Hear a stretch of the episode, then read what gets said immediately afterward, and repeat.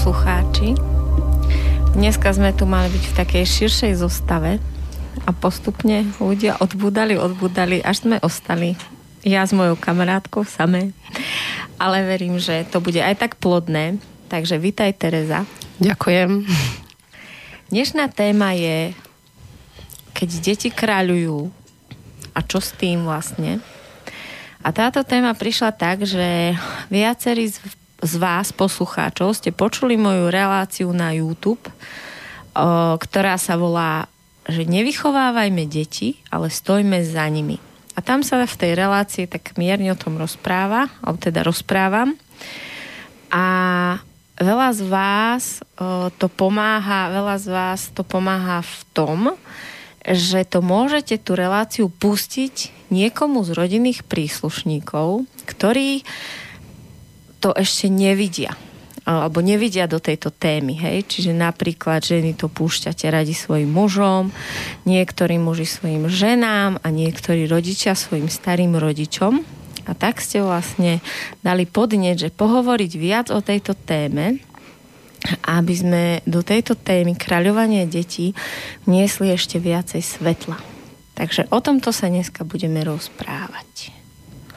Takže čo TT ťa prvé napadá, keď počuješ tento, t- tieto slová, že keď deti kráľujú?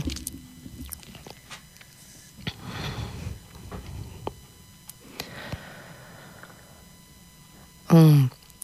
V prvom rade mi prí, e, príde jedna vec a tá je, že je veľmi trendy. Ako keby robiť všetko, čo to dieťa chce, počúvať to dieťa a vyhovieť mu vo všetkom. A vtedy ja ako rodič dosiahnem maximálne uznanie od odkolitého sveta. A toto myslím, práve tento, tento ako keby pohľad na ten vzťah dieťaťa a rodiča začal naštrbovať uh, tú hierarchiu toho zdravého, až to prichádza k tomu, že ten rodič sa stáva dokonalým sluhom toho dieťaťa a dieťaťu neostáva nič iné, iba rozhodovať, kráľovať a panovať tomu celému vzťahu, aj keď mu to neprináleží.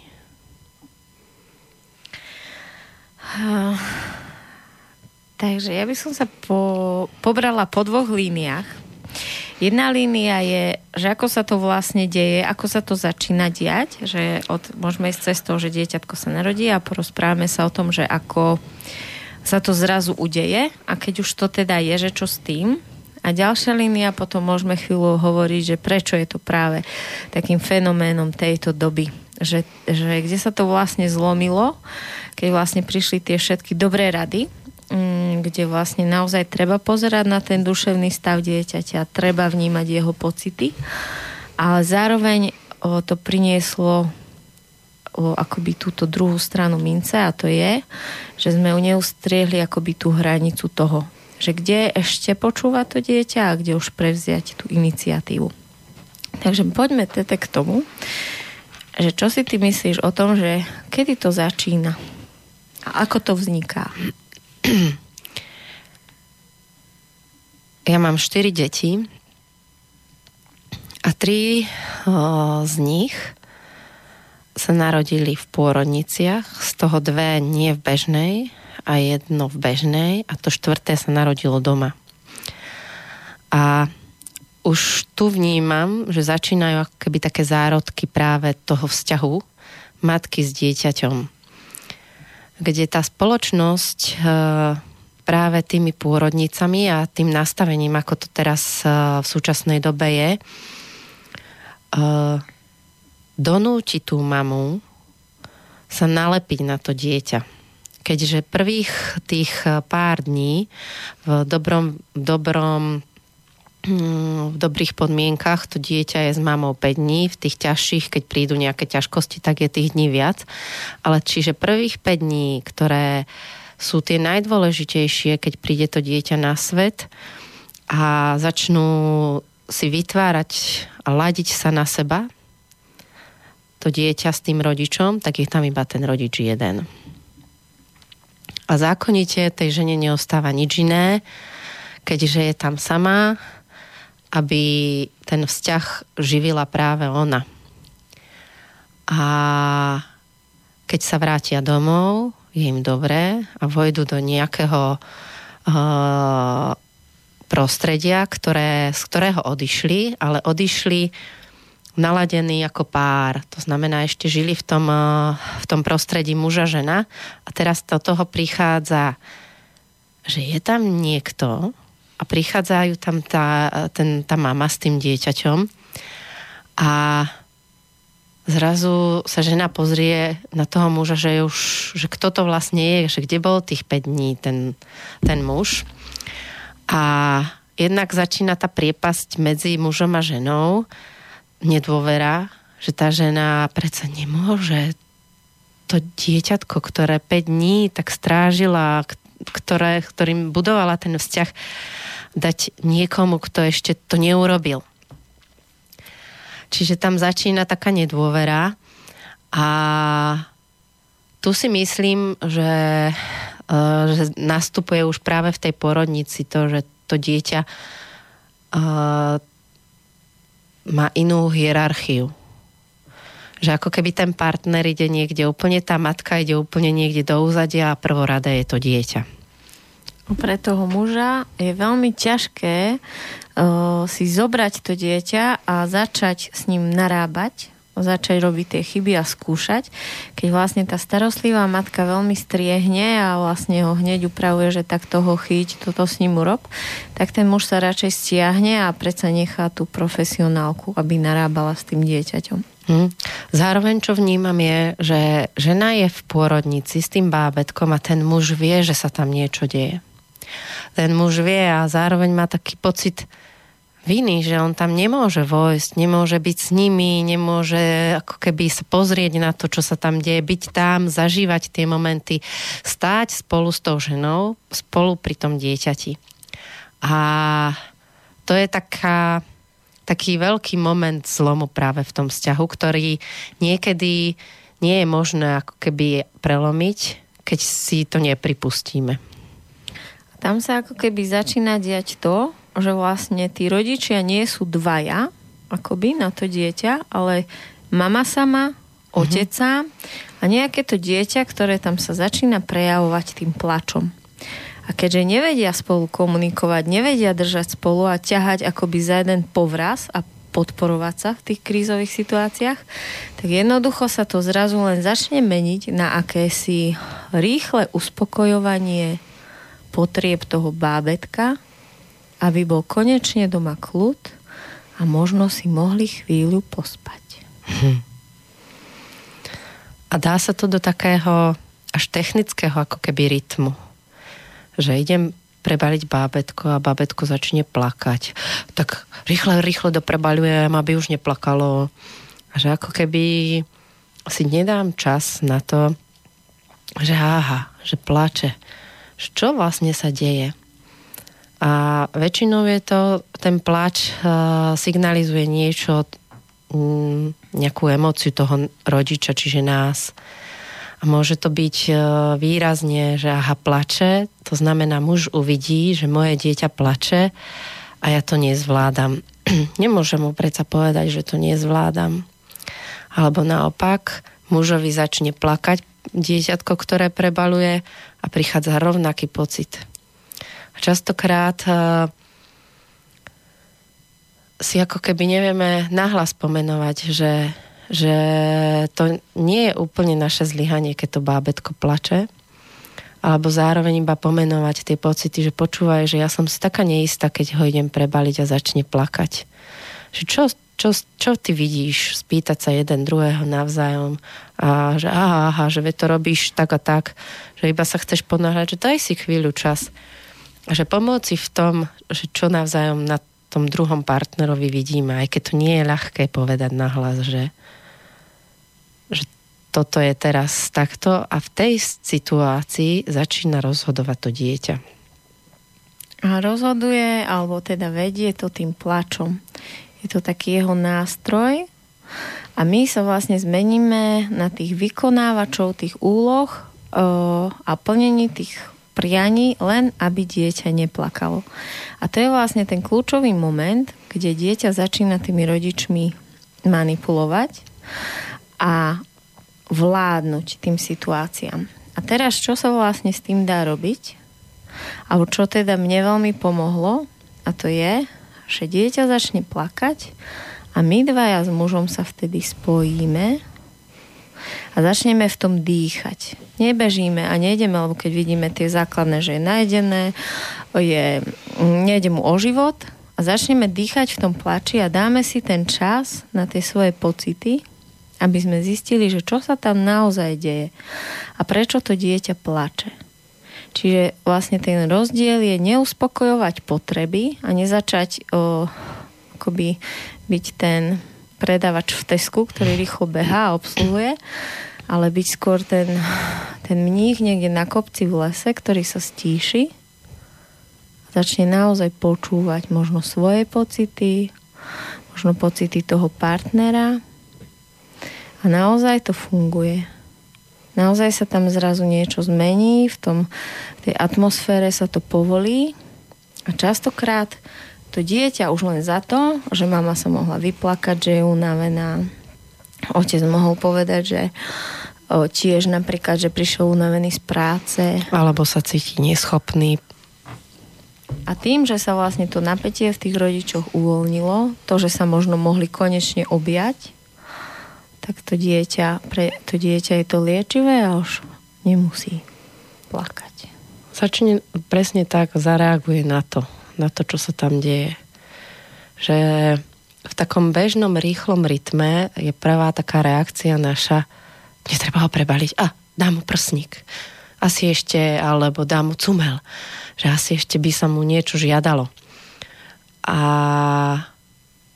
možno to naozaj niečo potrebuje, možno ešte naozaj potrebuje to bábetko sa prísať k tomu prsníku, ale nemusí to byť hneď ako keby ten prvý moment. A to je pre mňa taký dôležitá vec.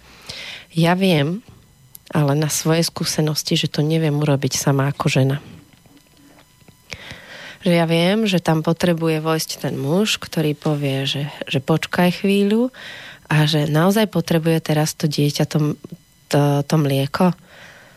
A, a že, že vtedy príde ako keby, že ja, kebyže som sama, v kúse sama, tak naozaj robím len tie rýchle také uspokojovanie a to dieťa naozaj sa naučí, že Uh, že môže so mnou manipulovať tým Zaplače a hneď no. cicka, o, natriasenie na rukách, Áno. proste čokoľvek, len aby Neplakalo. Len aby neplakalo. No a z tohto bábetka pomaličky dieťatko rastie do batoliatka, ktoré si štvornožkuje a potom má rok, začne chodiť, ešte nevie rozprávať tak buď naďalej používa plač, keď chce niečo dosiahnuť, alebo začne používať také špeciálne zvuky, že i, i. A čím vlastne ten zvuk je taký akoby rezavejší, tie babetka také polročné až ročné vedia taký špeciálny zvuk vydať, na ktorý rodičia fungujú ešte lepšie ako na plač pretože je to ako také mierne, nenápadné... Alarm. A, mierny, nenápadný alarm, ktorý stimuluje psychiku rodiča, ktorý práve má vyložené nohy a pije si kávu alebo chce si niečo pozrieť. A že ten rodič jednoducho na tento alarm vystrelí, beží, strčí dieťaťu do ruky píškotu alebo niečo len, aby už bol pokoj. Teraz je čas na jeden príbeh z mojej rodiny kde vlastne naša rodina trénuje s drevenými mečmi a môj 1,5 ročný syn chce stále trénovať iba s môjim dreveným mečom. A keď niekde sme a je tam iba ten môj drevený meč a ktokoľvek syn chce trénovať, tak dovtedy chodí a srdce rvúco plače a chodí po podnohy tej osobe, kým mu ten meč nedá. A jednoducho sa mu naozaj podarilo, že niekoľko tréningov nám prerušil, pretože nikto z nás nebol dosilný vydržať, trénovať pri pohľade na toto utrápené jeden a polročné dieťa, ktorému nie je dobrý žiaden iný meč, len ten s červenou rúčkou. A vlastne takto o, je krásne vidieť, že naozaj už to ročné dieťa dokáže o, si svoje veci proste pýtať a dokáže byť veľmi vytrvalé v tom, aby dosiahlo svoje. Napriek tomu, že sú okolo starší súrodenci alebo rodičia, starí rodičia. My to máme podobne on, no, ten náš, 1,5 ročný, má veľkú potrebu niečo vlastniť. A výrazne je to, že mama je moja. A veľmi sa s tým hrá s otcom. A teraz sa ten muž príde, položí ruku na koleno, on sa tak na neho pozrie, že tak tá mama je moja a začne mu dávať tú ruku preč. A tu je presne miesto, kde to nemôžem urobiť ja. Že ja neviem povedať, že tomu synovi, že nie, že potrebuje si to vybojovať ten otec. Toto je moje koleno. V tejto chvíli budem držať tú mamu ja takto a tam príde taký úplne hnev, že, mm, taký plač s hnevom. A keď ten otec je taký veľmi v pokoji, postupne príde do hystérie, ten plač, lebo predsa je v blízkosti matky. Väčšinou to tak je, že pri, pri ocovi má plač s hnevom a keď je so mnou, tak naozaj to je také ja, ako keď ja si poplačujem taký hysterický, až príde do takého smútku, kde prichádza, s tým smútkom prichádza také vyrovnanie sa s, tej, s tou situáciou. A že to už je taký zdravý plač. Že to už nie je boj o moc, ale že aha, teraz plačem, lebo naozaj to koleno teraz v tejto chvíli nebude moje. A potom príde veľký pokoj. A to je tiež moment, kde presne ako si ty hovorila s tým mečom, tak je dôležité aby vlastne bol tam niekto, kto pomôže v tej chvíli, keď to nevie urobiť e, ten rodič sám. Že naozaj možno niekoho poprosiť zvonku, že keď takú situáciu vidíš a ja naozaj nie som ešte niekedy pripravený, tak mi pomôže. A ja ako rodič môžem povedať, že OK, že ďakujem, keď to ten príde zvonku, alebo poviem, vieš čo, že teraz to neviem urobiť inak a naozaj potrebujem ako keby uh, to zaplátať niečím, že mu opäť vyhoviem tomu dieťaťu. A je dobré vedieť, že to tak je. Že niekedy sme pripravení a niekedy nie sme pripravení zvládnuť tieto situácie. A ako rodičia je častokrát podstatné si to len uvedomiť. Že aha, že teraz to vidím, že to dieťa so mnou manipuluje a ja mu vyhoviem. A je to úplne niečo iné, ako keď uh, vlastne si budem len zakrývať pred tým oči a že nie, to sa nedieje a budú mi hovoriť a ja môžem povedať, že vidím to a neviem to urobiť inak. Toto je napríklad situácia, keď je mama sama na deti.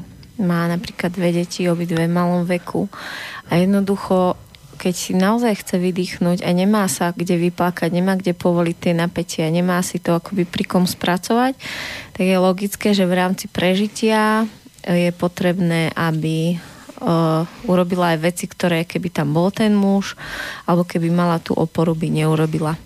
Minule uh, dala kamarátka na Facebook uh, nádherný status, kde bol zjedený dezert a pri tom dezerte bolo napísané, že niekedy musí umrieť dezert, aby prežili deti. Takže niekedy to tak naozaj je, že potrebujeme sa o seba postarať, ale proste tým deťom vyho- sa o seba postarať tak, že deťom vyhovieme, že im strčíme tie keksy do rúk, aby sme sa nadýchli, dali sa dokopy a potom naozaj mohli podržať tú hranicu a urobiť niečo, čo je treba.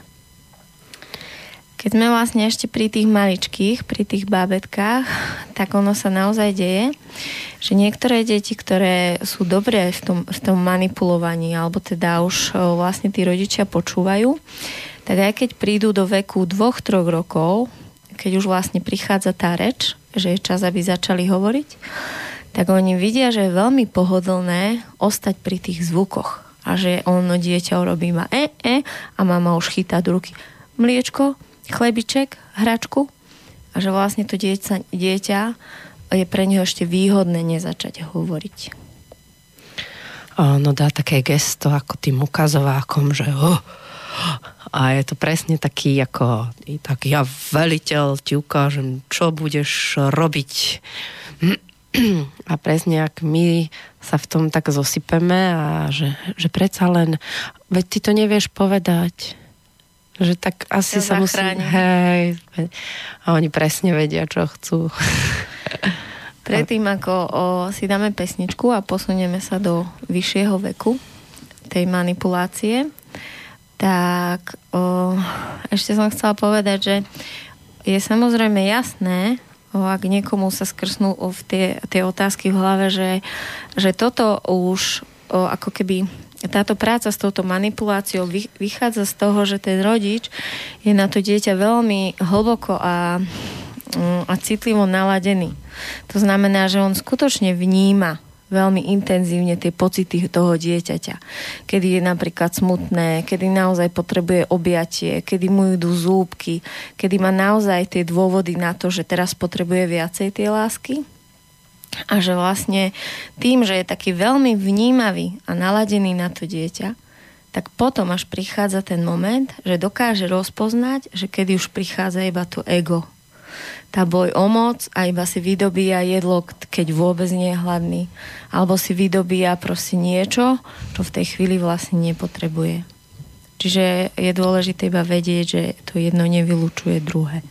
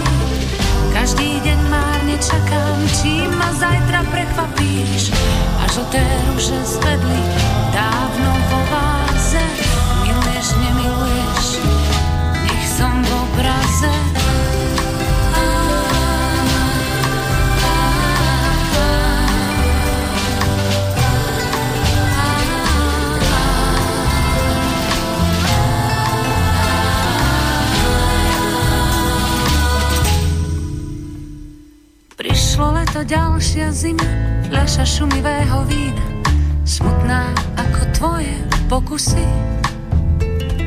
O napriek kritickému stavu zbytočne si robiť hlavu, vernosť už sa dneska nenosí. Miluješ, nemiluješ, asi mi dnes nestačí. Každý deň márne čakám, čím ma zajtra prekvapíš. Žlté rúže zvedli dávno vo váze.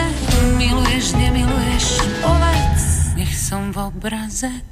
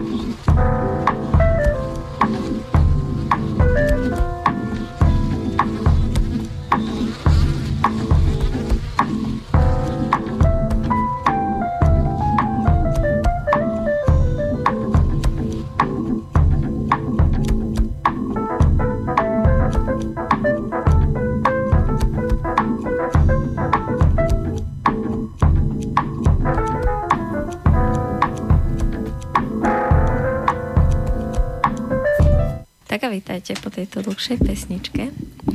Ja len chcem vás vyzvať, že určite túto tému ešte niekedy zopakujeme aj s ostatnými hostiami, ktorí teraz nemohli prísť. Takže ak sa vám otvárajú akékoľvek otázky k tejto téme, tak vy môžete písať na môj Facebook, na Martina Junga. Takže sa kľudne pýtajte. Mňa ešte napadlo vlastne k tejto téme, že čo je taký veľmi silný faktor, a to je pocit viny. To ešte vlastne, keď Tete, ty si vravela o tej pôrodnici, tak veľmi často sa stáva, keď dieťatko buď bolo v inkubátore týždeň, alebo nebol pôrod podľa našich predstav, že sme veľmi chceli prirodzený a bol cisársky. Alebo bola nejaká diagnóza, že sme žili mesiac alebo dva v tom, že dieťa buď bude mať nejakú chorobu, poruchu trávenia, nebude chodiť proste čokoľvek tak v nás sa utvorí taký špeciálny pocit viny a potom sme ešte mekší na to dieťa a už vlastne celá tá naša výchova je zameraná na zalepenie tej diery a ako keby sa snažíme tomu dieťaťu vynahradiť. Buď tie stratené dni, alebo proste niečo, kde my, my cítime, že sme tie dni boli v strachu, že sme tam neboli pre to dieťa. Teraz podvedome a robíme akoby ten opačný extrém. Takže ešte toto si môžete pozrieť, že či niekedy to za vás nerozhoduje, ten pocit viny. Alebo ešte, o, a to už môžeme prejsť aj k väš, vyššiemu veku, že napríklad, že hm, buď mama vychováva sama deti a má výčitky, že vlastne to dieťa nemá otca, tak sa vlastne snaží byť akoby za dvoch, alebo je napríklad po rozvode. Takže tam tiež veľmi silno pracuje pocit viny a po takom rozvode tie deti vedia kráľovať veľmi silno. Hm, je to tak a často začnú používať také veľmi ubližujúce slova, ktoré nás ako rodičov môžu zraniť, keď e, neprehliadneme, o čo tam vlastne ide. Až také od slov ako nenávidím, udám, neviem čo, neviem čo, že naozaj, že ten druhý rodič je lepší, už nikdy neprídem a podobne. A ono sa to častokrát asi deje aj v bežných rodinách, a, avšak tam to je v, v takom, že, že v podstate tiež si to prehadzujú, že mama je lepšia ako otec, mama mi dovolí, keď chce niečo vyjednať s otcom, alebo naopak, že ten druhý rodič je lepší, lebo on mi dovolí toto. A tí starší už presne začnú používať na nás tie slova, ktorými začnú tak viacej uh, opäť riadiť aj na nás pozrieť sa že aha, že čo sa vlastne deje. A opäť je tam také, je, asi to bude teraz taká celkom nosná téma, dať si ten čas. Že ja ako rodič sa teraz tak chvíľu zastavím a pozriem sa, že, že aha, že on mi to teraz hovorí, že čo vlastne chce to dieťa v tej chvíli, že ach, vlastne ono chce dosiahnuť toto tým, že mi povie. A vie, že keď mi toto povie, tak ja zafungujem takto.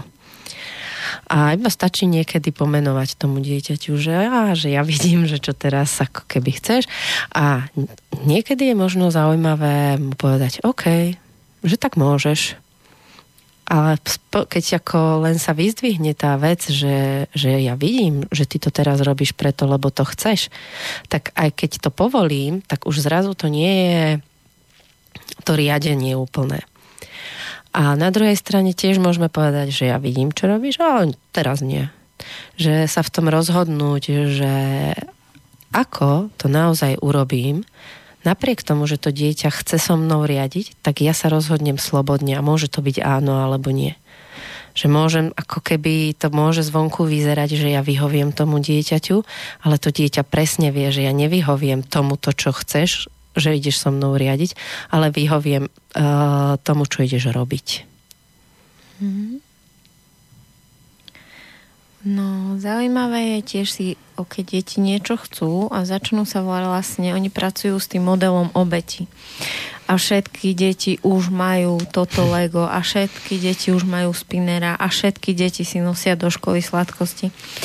A oni vlastne vedia tak veľmi dobre zahrať na city, a keď sa k tomu ešte pripojí nejaký náš silný zážitok z detstva, napríklad, že nekupovali nám hračky, alebo bolo menej toho jedla, alebo sladkosti, alebo keď sme po niečom veľmi túžili, tak nám to nekúpili, tak vlastne tá obed na nás veľmi dobre funguje a my urobíme všetko preto, len aby naše deti nemohli zažiť tú obrovskú bolesť, ktorú sme zažili my. Takže vtedy, keď vlastne deti začínajú pracovať s týmto modelom tej obete, sa treba naozaj pozrieť reálne na tú situáciu.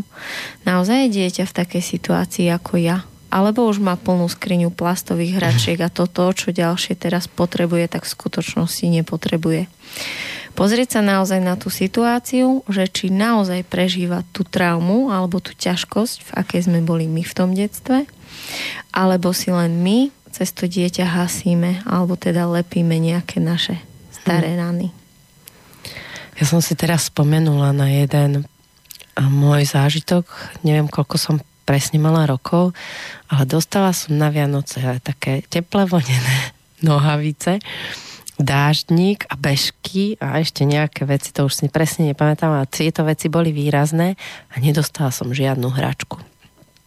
A som sa tam rozplakala, že teda čo sú to za Vianoce. A na ďalší rok teda moji rodičia v snahe uspokojiť, aby som neplakala na Vianoce, mi darovali barbinu. Čo bolo akože že fajn, ale vôbec si nepamätám na to, že som sa s tou Barbie hrávala. A že naozaj to bol taký ako len ten, tá situácia, ten moment toho rozbaľovania darčekov a a ja som si poplakala a odznelo to. A že naozaj ako silno to zjavne zapôsobilo na tých mojich rodičov, ktorí chudáci o rok by potrebovali dať tú Barbie a že nie vždy to je tak, že to dieťa si môže dovoliť tú emóciu toho sklamania, toho zážitku a že nie je to o tej hodnote nás ako o rodičoch. Teraz sa nám aspoň pekne otvára tá ďalšia téma a to je, že vlastne rodičia hasiči ktorí majú vlastne tú potrebu všetko vyhovieť a aby to dieťa žilo v absolútnej harmonii a v tom naplnení, tak vlastne nechtiac tým, ako všetko hasia, ako obalujú tie hrany, ako všetko naplňajú, aby tie deti nemali tie traumy, tak vlastne robia to, že nedovolia deťom plakať, hnevať sa. Nedovolia im jednak prejaviť tie pocity, ale ani im nedovolia vôbec tie pocity zážiť. A najmä pre to malé bábetko, bábetko má v sebe plno emócií z toho, že prišlo na tento svet, z toho, že za deň zažije veľmi veľa vnemov, prejde rôznymi energiami, spoznáva ľudí, potom k tým svojim zážitkom ešte prechádza tými všetkými našimi emóciami, pretože dieťa je taký malý malá vysielačka, ktorá prežíva všetky pocity svojej mamy alebo svojho otca. A jednoducho to dieťa potrebuje tie pocity vyventilovať. Potrebuje ich ako keby je také natlakované a potrebuje ich vypustiť z toho telíčka tým plačom. A keď vlastne ono začne plakať, aby si uľavilo, tak hneď má zapchaté ústa cickou, alebo je natriasané, alebo proste niečo. A my mu vlastne ho naučíme, že púšťať tie pocity, vypustiť tú paru, že to nie je vlastne v poriadku že rýchlo treba niečo spraviť, len aby to neprišlo. A zároveň tam prichádza ten model uh, alebo také, také ponaučenie, že ja keď plačem, tak nie som príjmané. Lebo ako náhle sa rodič dostane do svojej témy, že je v napätí z plaču dieťaťa, tak už nie je v spojení s tým dieťaťom, ale sám sa mení na nejaké dieťa. Dostáva sa do, do teda nás seba samého, do detskej roviny, keď bol dieťaťom alebo sa dostáva do jaskyne, ale každopádne je už akoby sám a to dieťa sa zrazu začína pri ňom cítiť samé. Necíti tam to bezpečie toho dospelého. A pre dieťa, pre malé bábetko, je cítiť sa napojenie, napojený na rodiča sa rovná prežitiu. Pretože to dieťa vie, že ono je ešte závislé od toho rodiča. Takže moment, keď dieťa zažije, že keď plačem, ostávam samo, tak si z toho veľmi rýchlo otvorí záver, že ak chcem prežiť, nemôžem prejavovať emócie. A hlavne, ak nechcem byť sám, nemôžem plakať.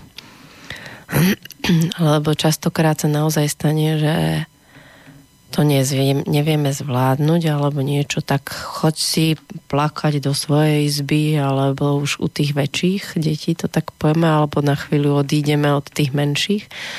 Ale že mať ho na rukách s veľkou láskou sa pozrieť na to, že aha, plače.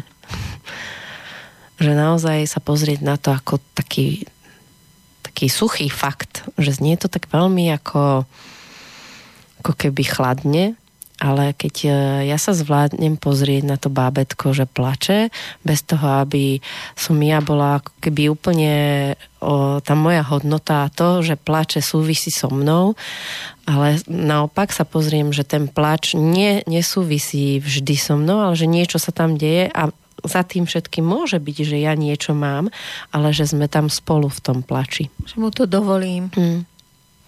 Ono je to presne, napríklad ja, keď sa napríklad rozpláče môj starší syn a zdá sa mi, že úplnú, pre úplnú hovadinu. A predtým som okamžite cítila pocit viny, že čo som vlastne nesplnila, alebo či chudačík niečo sa mu v škole nedieje. A hneď som riešila v sebe, že čo vlastne mám spraviť. A kdežto teraz sa iba na ňo pozerám a si poviem, že ako dobre, že si poplače. Že on vlastne nemusí vedieť za čo. A je úplne jedno, že to vyplávalo na tom, že si nevedel nájsť rúbsak alebo proste na nejakej úplne inej hovadine, ale mi jasné, že je to tá zdravá psychohygiena, kde jednoducho potrebuje nejaké zážitky z dňa, možno čo zažil v škole, čo proste nevedel vypustiť, čo sa v ňom odohrávalo, tak jednoducho teraz prišiel ten čas si uľaviť tým plačom a dokážem teraz byť pri ňom bez toho, aby som cítila akékoľvek napätie, aby som ja sa dostávala do jaskyne a potrebovala sa o neho odstrihávať. Čiže akoby ten lie, to liečivé je dovoliť tým deťom plakať a hnevať sa. A, mm. a tým pádom ich nezachraňovať hneď. A takto potom, keď sa to naučíme na tých deťoch, tak potom to dokážeme preniesť aj do toho partnerského vzťahu. Pre mňa je veľmi liečivé, keď môžem sa vysťažovať svojmu mužovi. Dokonca mu môžem sa vysťažovať aj v zmysle veci, ktoré s ním súvisia. Môžem sa vyplakať a jednoducho on sa neurazí, neopustí ma, nezajde kvôli tomu do jaskyne a je iba pri mne a dokáže ma pohľadkať a ja tu môžem pustiť.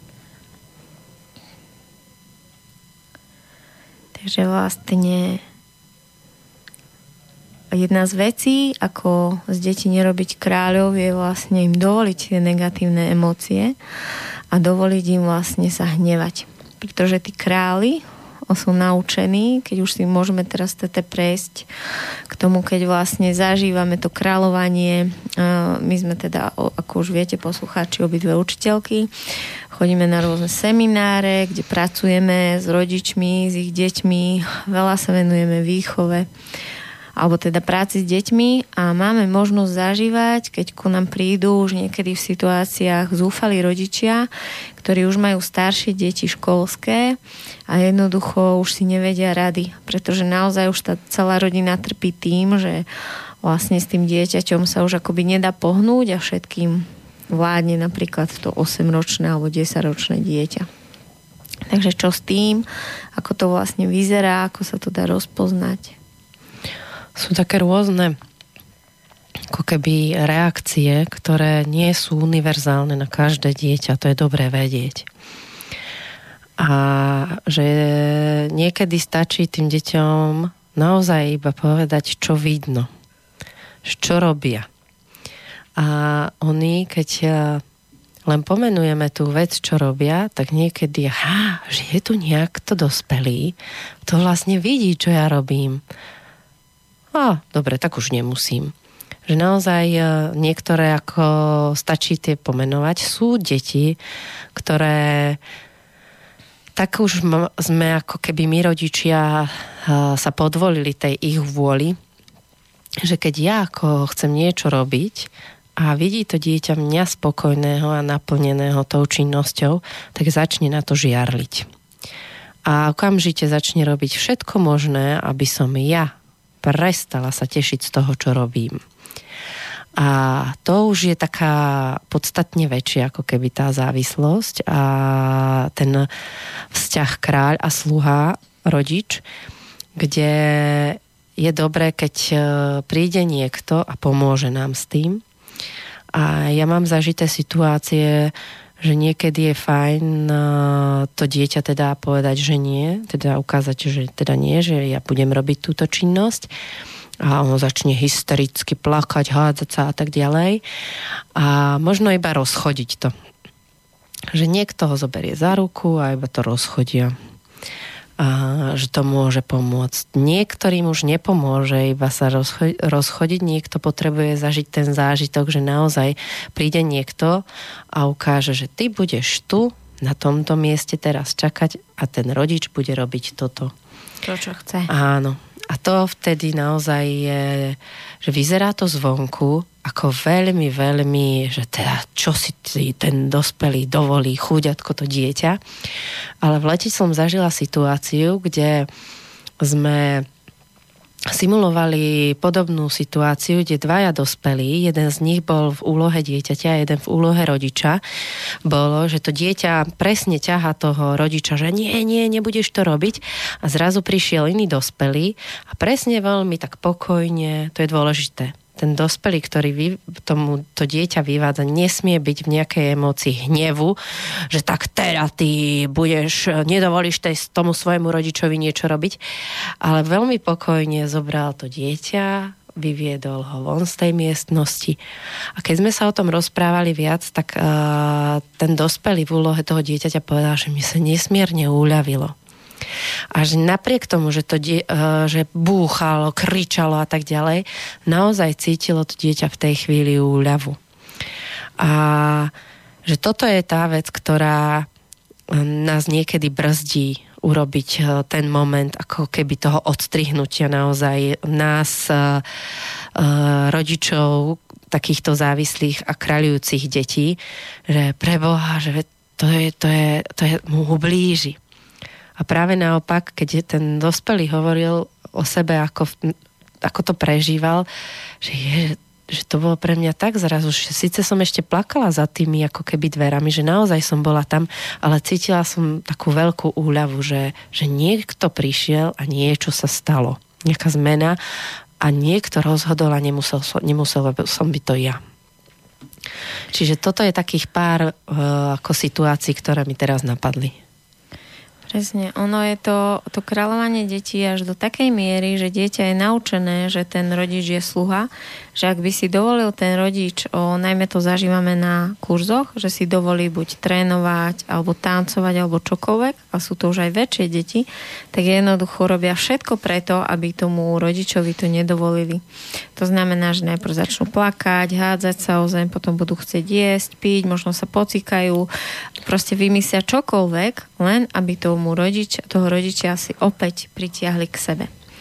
Ono je to taká veľká pásca, pretože to dieťa si na to pomaly zvyká od toho detstva a ono jednoducho to je ako návyk na cukor, že jednoducho ono, keď stráca tú moc nad tým rodičom, začína chytať tie akoby záchvaty mhm. a má tie abstinenčné príznaky a ono jednoducho už je v tom tak hlboko, že ono s tým nevie nič spraviť. Jednoducho ono začne cítiť obrovskú úzkosť a rýchlo musí naozaj proste urobiť čokoľvek, aby získalo tú moc. Ono je to naozaj čím, čím je to vekom sa to preťahuje, Vyššie. to odstrihnutie, tým je to náročnejšie. A ja som naozaj zažila e, chlapca, ktorý proste bol už, ja mám 158 cm, čiže ktorý bol vyšší odo mňa, ako vlastne srdce rúco plakal za svojou mamou, ktorá bola iba vedľa v miestnosti a jednoducho mal tú obrovskú paniku, lebo zrazu zistil, že bude o, musieť proste chvíľu počkať, kým ona urobí niečo iné. A že vtedy som vlastne držala na kolenách toho chlapca, ktorý bol odo mňa vyšší a ja som proste videla, že ja držím v ruke to malé dieťatko. Že on vlastne naozaj v tom vzťahu s mamou ostal na úrovni dvojročného dieťaťa, ktoré práve vlastne to správanie bolo ako keby ste chceli dvoj, trojročné dieťa dať do škôlky. Mm. Že vôbec nebol schopný vnímať tú realitu, že tú mamu mu nikto neberie, že je za tou stenou, že pôjdu spolu domov, že budú spolu žiť, tak jednoducho tá, tá, tá závislosť bola tak ťažká na ňo, že mu úplne už ako bol zaslepený v, tom, v tej svojej hlavičke. Takže jednoducho... Mm, čím neskôr to príde, to odstrihnutie, čím viac akoby lutujeme tie deti v tom nižšom veku, tak tým to robíme pre nich ťažké. Máme prípady detí, ktoré sú proste už na druhom stupni a jednoducho nedokážu odísť na týždeň, nedokážu ísť do školy v prírode, nedokážu prespať škole, pretože ten strach už odstrihnúť sa a odísť a užiť si niečo svoje v tom svojom živote, už narastol do takých rozmerov, že je naozaj veľmi ťažko pre nich prekonateľný. No a to už poznám potom z terapii, kde vlastne dospelý muž, ktorý má o, 40 rokov, o, fešák a jednoducho čaká na ňo partnerka niekoľko rokov aby mohli spolu začať žiť a mať spolu dieťatko, ale on jednoducho nemôže sa odsťahovať od mamy. Má dostatok peňazí, má všetko. Ale jednoducho už tá priputanosť a ten strach sa odpojiť od matky je väčší ako tá láska k tej žene alebo tá túžba mať svoj vlastný život. A čo vidieť ešte je jedna vec, že tie staršie deti uh, vidia tú zmenu na tých rodičoch, že keď rodič sa rozhodne, vidia to rozhodnutie a niekedy sa toho naozaj zľaknú a začnú šíriť okolo seba také mýty. Mýty, ktoré budú dávať do to, toho rodiča do takého zvláštneho svetla, že, že vlastne čo ten rodič v podstate robí, že on, je, on asi zošalel. A začnú vyslovene pred ostatnými ako keby ho až tak ohovára toho rodiča, lebo on vidí, že vďaka tomu, že ten rodič sa rozhodol, že dosť, že nebudeš mi ty dieťa kráľovať, prichádza o svoju pozíciu a to, to je nie veľmi ľahká situácia naozaj už, keď, keď je to v takomto staršom veku. Čo je ale dôležité vedieť, že to rozhodnutie niečo spraví, to naše rozhodnutie. A možno to nebude ľahké, ale už len sa rozhodnúť niekedy a možno to nie, ako keby nie úplne naplňať, ale to rozhodnutie a to priznanie si, že to tak je, častokrát ako keby zodvihne tú hmlu a, nie, a niekam to sa posunie celá, celá tá situácia.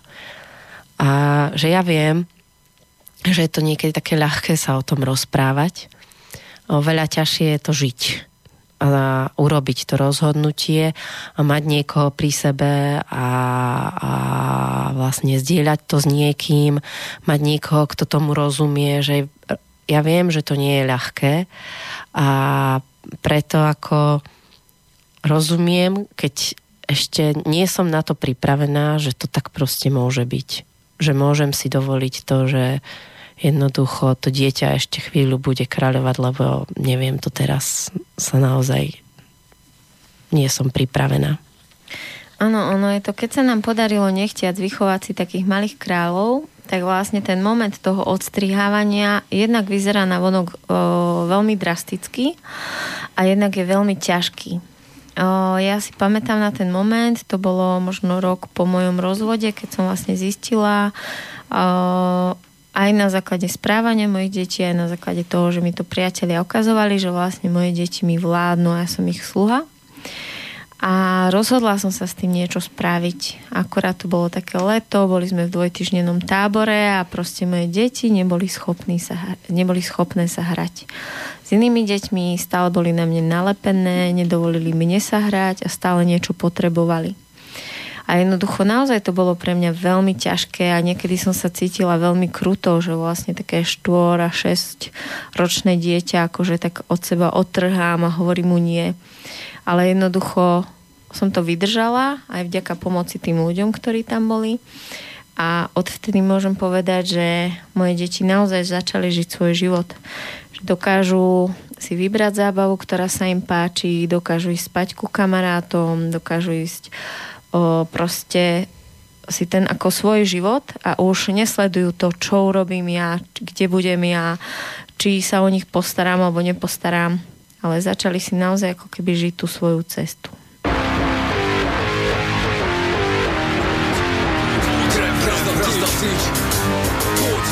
Yeah, yeah, krev raz na tyč, myšlenky jdou pryč, dřina je klíč, ke stoupání výš, Zatímco ty na party tančíš, potom do oběda spíš Já koncentruju víc sebe na cíl. To je rozdíl mezi náma dvěma, co si píš. Včera si byl v klubu, tak když šubu, že si dříč Podívej se do zrcadla na svůj ksích, fakt že si spíš Výžeň toho démona se svého těla pryč.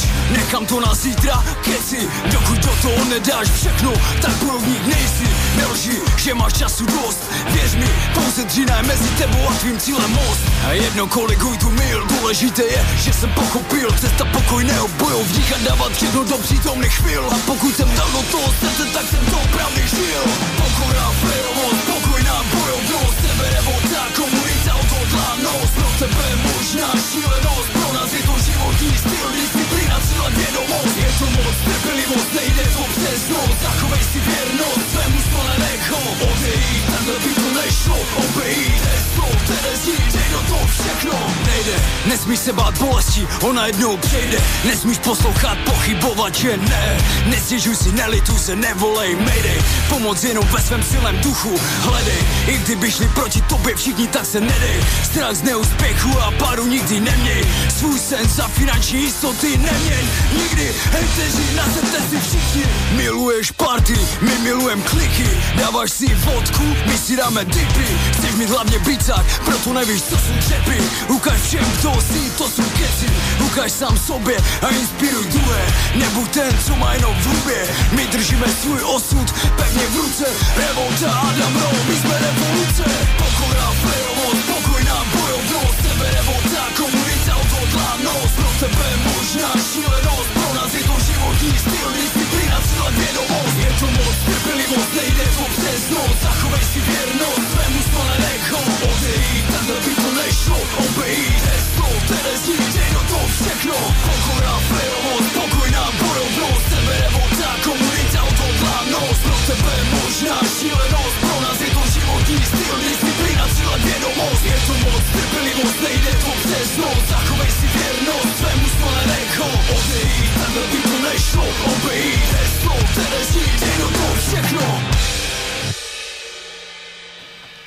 Takže pesnička od Revoltu, to je teraz môj obľúbený spevák.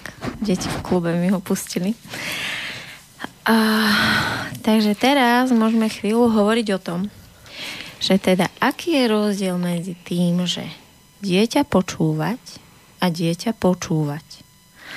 Dieťa počúvať v zmysle, že ja naozaj počujem, čo hovorí, vnímam jeho pocity, vidím ho, cítim ho a neújde mi, keď sa napríklad trápi kvôli niečomu v škole alebo je z niečoho v napätí, čiže ho naozaj počúvam a rozdiel medzi tým, že dieťa počúvam a že ono rozhoduje a že ako ono povie, tak bude. Takže vlastne kde sú hranice, môžeme teraz chvíľu spolu pofilozofovať.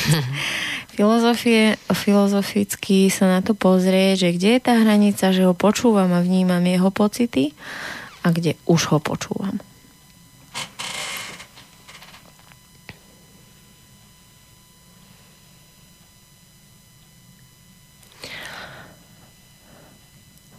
Niekedy je to veľmi ťažké vidieť sám, že ako to je. A keď nie som istá, tak môžem požiadať niekoho zvon, komu dôverujem, že to môže vidieť, že či je to o tom, že aha, že teraz som videla, že, že si počúvala, ale teraz si urobila to, čo, si, čo chcelo to dieťa. Čiže to je ako keby taká prvá vec, že, že to nemusí byť vždy zjavné. A keď to už uh, vidím, tak je pre mňa zaujímavé samú to naozaj povysloviť nahlas. Ako keby, že, že teraz áno, teraz to bude tak, ako ty povieš. A nájsť tú hranicu Rozmýšľam e, o situáciách a teraz si vôbec neviem spomenúť, kde ako keby to bolo naozaj také, také výrazné a zjavné, že to bolo, že, aha, že takto sa to deje. Ale ja uh, mám takú veľkú dôveru aj v, v, ako v tých rodičov, že navzájom si vieme povedať ako keby, že, že teraz sa to deje. Čo mám už menšiu dôveru, je, že to vieme niekedy pripustiť. A čo je dobré, čo už ako keby robím menej, že, ke, že to robím až keď sa ma niekto spýta. Že nie vždy to už robím uh, iba tak, že aha, že teraz sa to deje, že po, pomenujem, že teraz te, tebou to dieťa riadi. A mám skúsenosť, že nie vždy je ten, sme my rodičia pripravení a môže to byť veľmi zraňujúce. A preto až vo chvíli, kedy ten rodič si nie je istý, ale spýta sa, tak vtedy to viem urobiť. A to je pre mňa teraz tak aktuálne to ako keby také nastavenie moje vnútorné, že naozaj nedávam nikomu takú nevyžiadaný vhľad k tomu, čo, čo sa deje. A tým pádom uh, tie hranice ja sama na svojich deťoch vidím a vidím ich aj na sebe.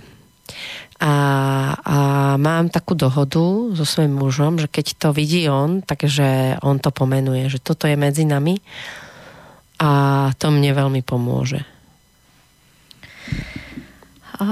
Pre mňa je taký asi kľúčový pocit že napríklad je doma neporiadok a teraz deti, e, poviem deťom, aby si to upratali a ja keď vidím, že práve o, o majú buď návštevu alebo nejaká dobrá zábava inde a že jednoducho naozaj vidím, že by som ich v tú chvíľu o niečo okradla oni začnú, že nie, že nechcú teraz, tak nemám problém na tom netrvať a povedať, dobre, tak teraz bude neporiadok a umožním im tú zábavu.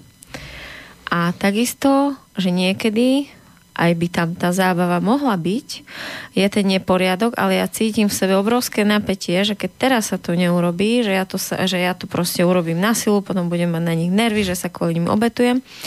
A práve, že si dám tú námahu, že im poviem, že nie. Teraz nepôjdete sa zabaviť. Urobte to rýchlo a budem na tom vlastne trvať. A oni to upracujú a potom môžu odísť. Čiže o, ja vidím tak tú hranicu asi v tom, že je veľmi dobre robiť aj to, aj to a potom tak postupne akoby získame ten cit že aj niekedy vypočuť tie deti a dovoliť im rozhodnúť, že oni povedia, že teraz sa nám nechce, chceme sa zabávať. A niekedy proste rozhodneme my, že jednoducho, aj keď sa, aj keď sa chceš ísť zabávať, potrebujem, aby si to urobil. Je to veľmi presné, lebo ja cítim, že občas vojdem do také ako keby štruktúry, že mi vojdu také myšlienky, že toto som počula, toto som videla, toto som zažila, mala by som to takto urobiť a tak. A že sa riadím ako keby tým zvonku a nie tým, čo je vo mne. A, je, a pomáha mi vedieť, že to tak nemusí byť, že nie každá situácia bude mať moje rovnaké rozhodnutie, moje rovnaké stanovisko. A že ja viem, že tie deti nie sú z toho zmetené. Že vôbec nie sú z toho zmetené, tak ako si povedala, že niekedy môžem na tom trvať, aby si to upratali a niekedy poviem, že dobre, tak dnes nie. A ja to mám veľmi ako zažité na elektrozábave, že zo začiatku to bolo také veľmi ako keby presné, že kedy, dokonca aj koľko uh, budú môcť byť, či už tablety a tak ďalej. A že teraz je to také veľmi, že môžeme? A ja, že nie. Alebo môžeme? A že áno. A ako náhle tie deti nemajú, a ja sama nemám nejakú štruktúru, nemám schému, ktorou sa mám riadiť, že mi niekto povedal, teda, tak to ide veľmi ľahko každé, každá keby tá reakcia oni vidia, že či to je znútra mňa a to sa ešte deje, že, že sa mi to stane, že aha, toto povedal, nemali by to byť tak dlho, tak oni to začnú tak jemne narúšať tie deti, keď to nie je úplne to rozhodnutie moje. A vtedy sa tak zastavím, ako keby zmením to rozhodnutie. Že aha, že naozaj teraz som sa prispôsobila niečomu, alebo niekedy nerozhodnem a len poviem, hej, že teraz proste sa iba prispôsobím. Ale kľúčom je, že sa tak oslobodiť od toho, že niekto niečo povedal. Počul som v relácii Matinej v červenom stane, že je dobré naozaj ísť tými vlastnými cestami. Že je fajn ako vypočuť si ten pohľad a tak ďalej, ale nie vždy to funguje v rovnako pre nás všetkých. Ono vlastne je už, keď už sme to prestrihli, akoby to puto a tú manipuláciu, tak potom je už hýbať sa v tom veľmi ľahké. Tam už sa dá naozaj spolahnuť na ten pocít a už sa to dá.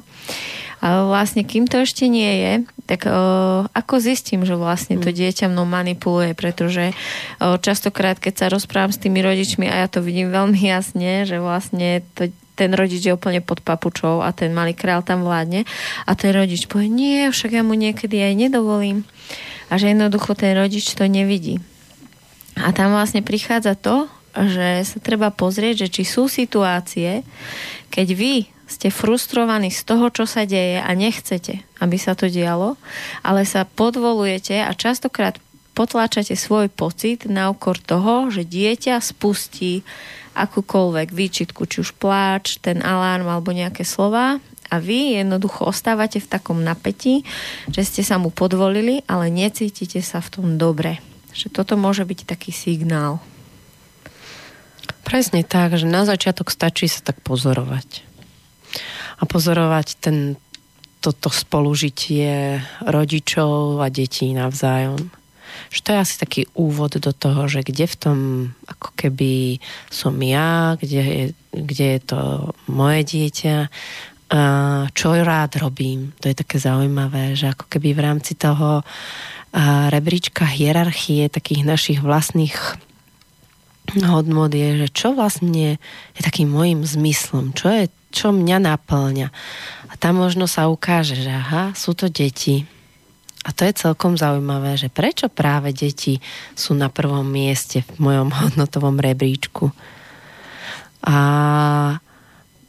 pár takých otázok môže pomôcť k tomu, ako vidieť, ako sa máme v tom celom. Alebo si môžete všimnúť, že odkedy mám deti, tak nerobím. A teraz to, čo som robil predtým rád. Prídu ku mne ľudia na terapiu a zvyknú hovoriť, že no odkedy mám deti, vôbec nemôžem šiť. Hneď ako začnem šiť, tak moja malá začne plakať, začne niečo robiť. Odkedy mám deti, vôbec nestíham hačkovať. Odkedy mám deti, vôbec si nemôžem pozrieť film. A to sú všetky prípady, jednoducho, keď deti vám nedovolia. A to je taký veľmi dobrý tréning na tie deti a už sú schopné tento tréning absolvovať aj 1,5 ročné deti. že jednoducho začnete, dáte mu jesť, dáte mu napiť, uistíte sa, že všetko má splnené, vaše dieťa je vystískané a začnete robiť to, čo máte rád. A to dieťa začne, príde, bude vám to káziť, brať, plakať a vy mu poviete nie. A 1,5 ročné dieťa veľmi dobre pochopí, mu poviete, ja teraz budem šiť Ty môžeš plakať, môžeš sa hrať, môžeš tu pri mne sedieť, ale ja budem teraz 3 čtvrte hodinu šiť. A jednoducho, keď sa nezlomíte a vydržíte prvých 2-3 krát šiť s tým, že to dieťa bude plakať, a vy sa môžete popri šiti venovať tomu, že budete dýchať a budete si, ako Andrej Karimov hovorí, držať sa za srdce a opakovať si všetko bude dobré, všetko dobre dopadne a na druhý deň zase budete 3-4 hodiny šiť a pozerať sa na to dieťa, ktorému reálne nič nehrozí, iba to, že jeho mama práve šije a budete už v tom uvoľnení, nebudete mať žiadne krče v bruchu a stále jednoducho vytrváte, tak dieťatko na tretí deň si vezme svoje hráčky a pod celú dobu šitia sa bude hrať s tou hráčkou, pretože bude vedieť, že teraz mama šije a ja si tu s ňou môžem byť, ale potrebujem si nájsť svoju zábavu.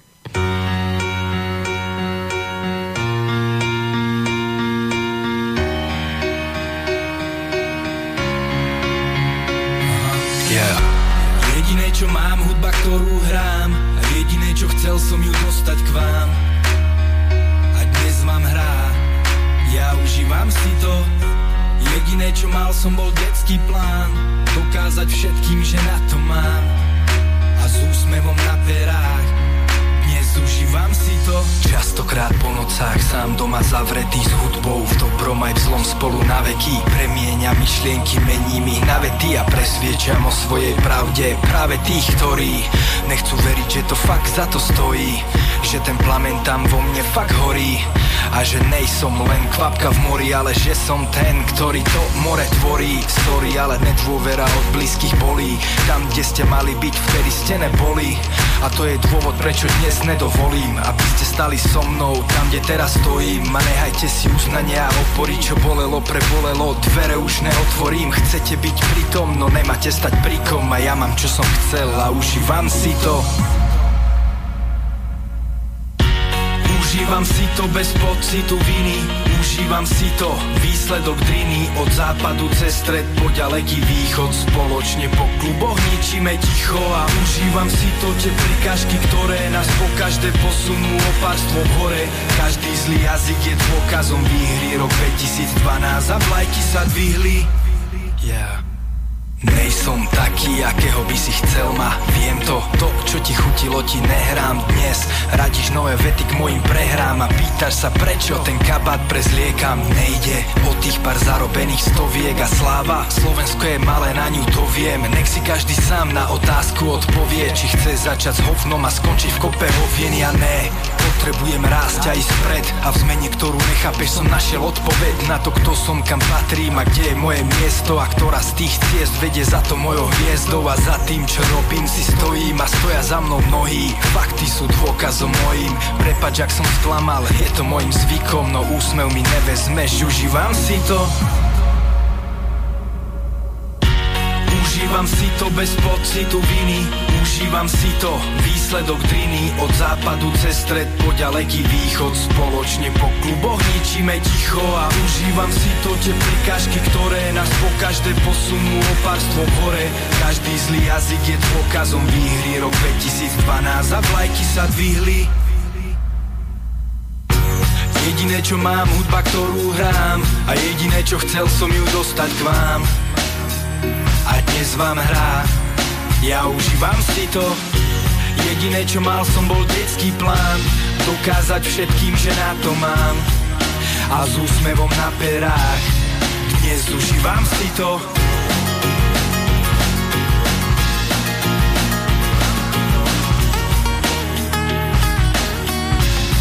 Dnes užívam si to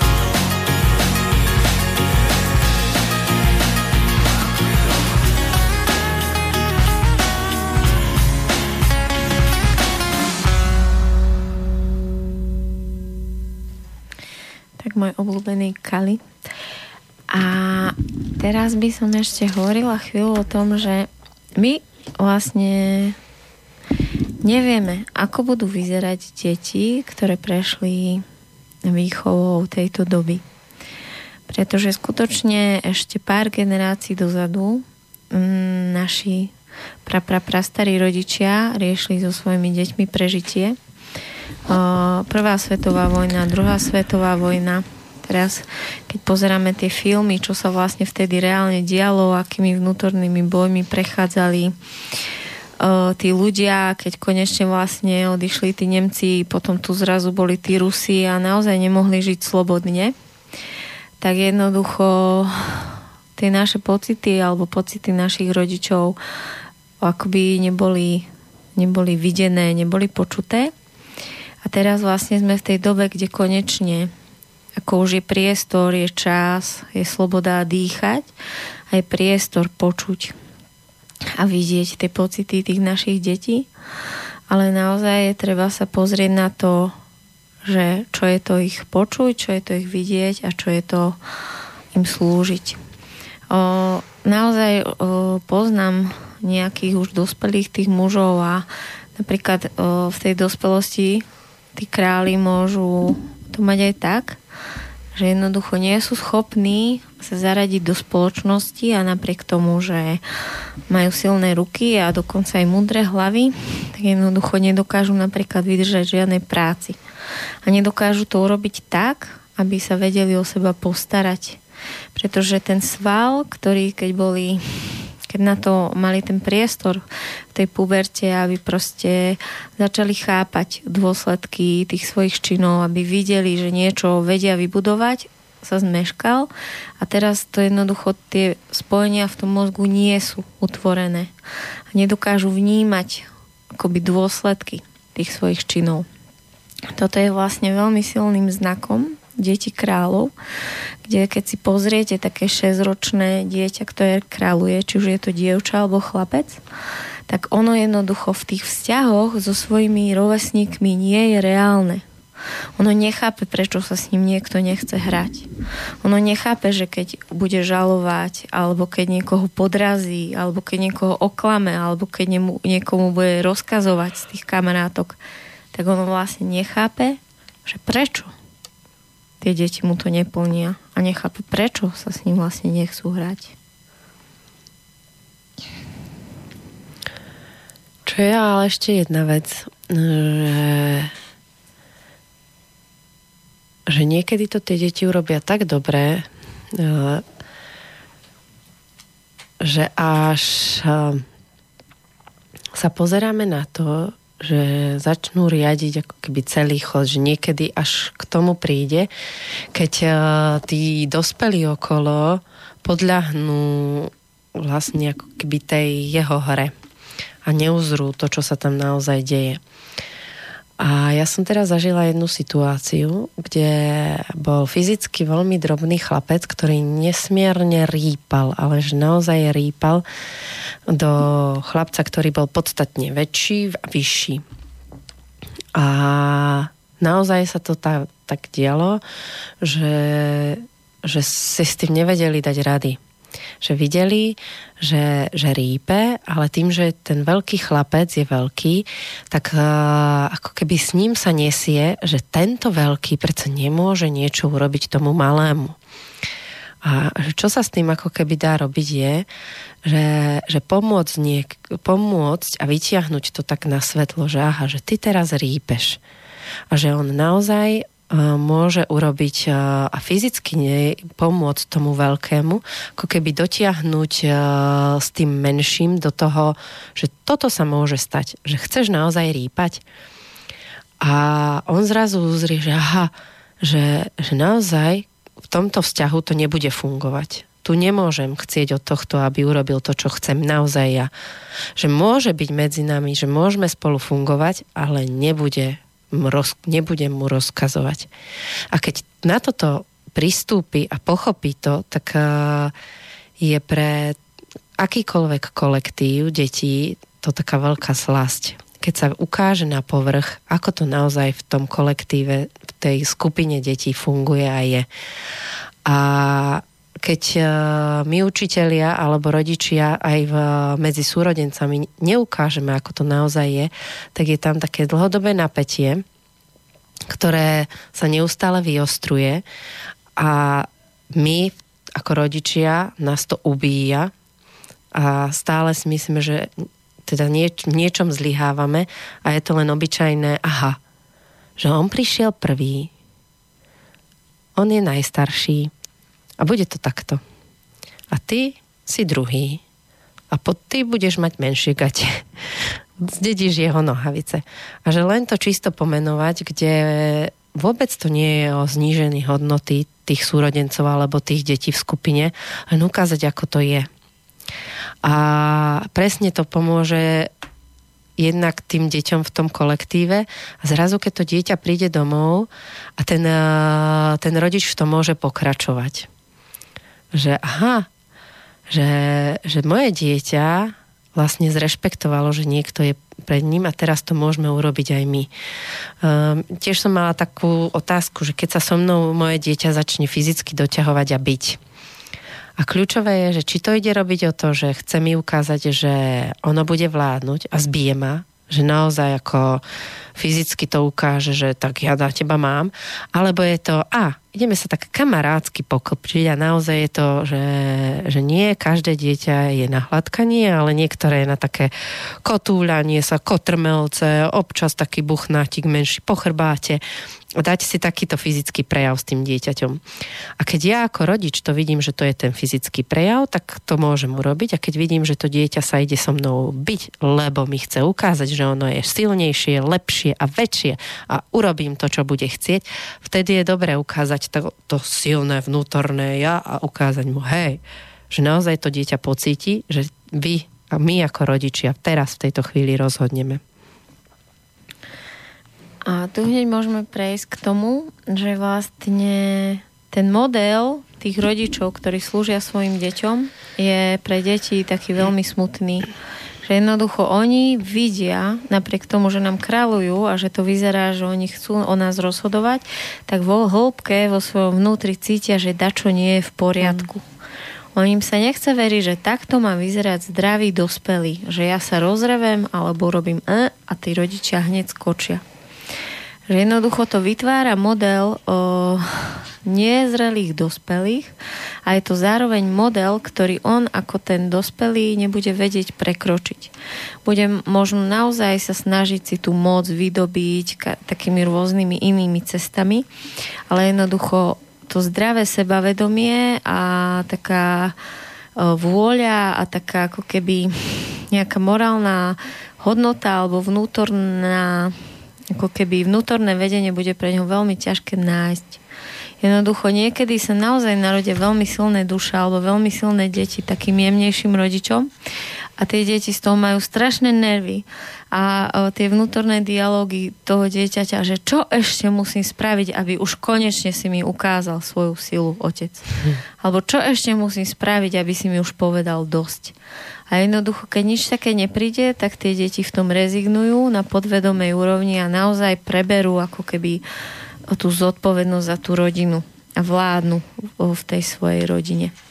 Takže vlastne No to nemusí byť všetko tak, ako to vyzerá a že pre to dieťa je oveľa dôležitejší ten pocit, že ten rodič sa zo mňa, nech ja urobím čokoľvek, nezrúti.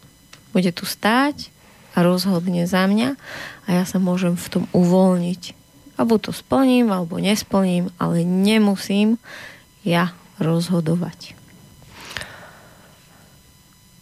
A k tomu niekedy prispieva jedna vec ešte, že zrazu sa z toho dieťaťa stáva partner pre toho rodiča v kontekste uh, ako keby takého naplňania si uh, tých svojich potrieb. A presne mali taký uh, jeden príbeh, som počula, že dcéra bola uprednostňovaná pred manželkou a že teraz ako, ako keby z toho výjsť, že tá dcera sa dostala pred tú ženu a nahradila ako keby tú jej pozíciu. A že čo teraz kto môže urobiť? A je veľmi ťažké, aby to urobili niekto z, to, z tých dvoch, ktorí sú na sebe tak závislí, čiže mama, ale, teda pardon, otec alebo dcéra, alebo v prípade to môže byť ešte aj syn a mama, ale potrebuje prísť ten tretí zvonku. Čiže tá mama naozaj urobila, že víkend malo, mala dcera úplne, že krízu, veľmi sa hnevala, úplne zúrila, mamu chcela fyzicky byť a keď to spolu e, tá, keď to tá mama zvládla a ten otec to dovolil, tak sa tak vyjasnilo, vyčistilo a tá dcéra ostala pokojná, lebo už môže byť dcérou, nie manželkou. A toto e, tie deti, ktoré občas e, majú tú tendenciu byť nad, tak sa to deje v tých rodinách, že sa stáva partnerom to dieťa toho druhého. A tým pádom dospelým. Hmm.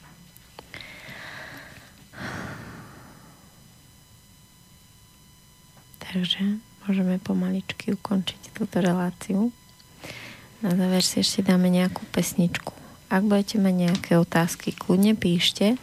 Je to taká zaujímavá téma ale čo vám môžem povedať určite, že keď sa do toho dáte, tak sa žije podstatne ľahšie.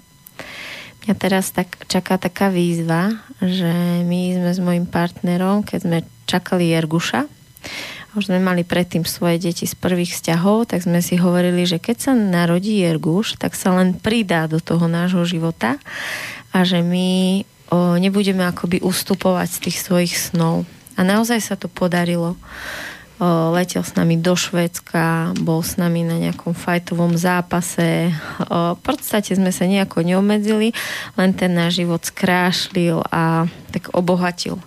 Ale dá sa povedať, že sme si že sme pokračovali v tom užívaní si toho života naplno. No ale tí starší súrodenci boli takí väčší, takže o, teraz sa mi zdá, že to až taká výzva nebola.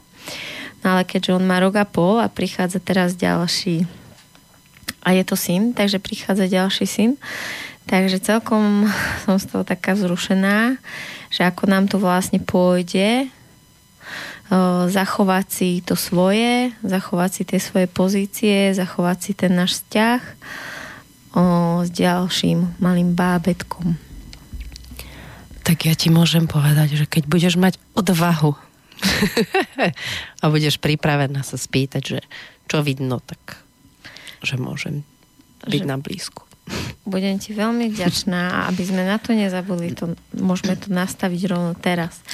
Takže tete, keď budeš vidieť, že tam zbesilo pobehujem, lebo dieťa reve a vyhadzujem ho 2 metre do vzduchu, prestalo, tak o, prosím ťa, zasiahni.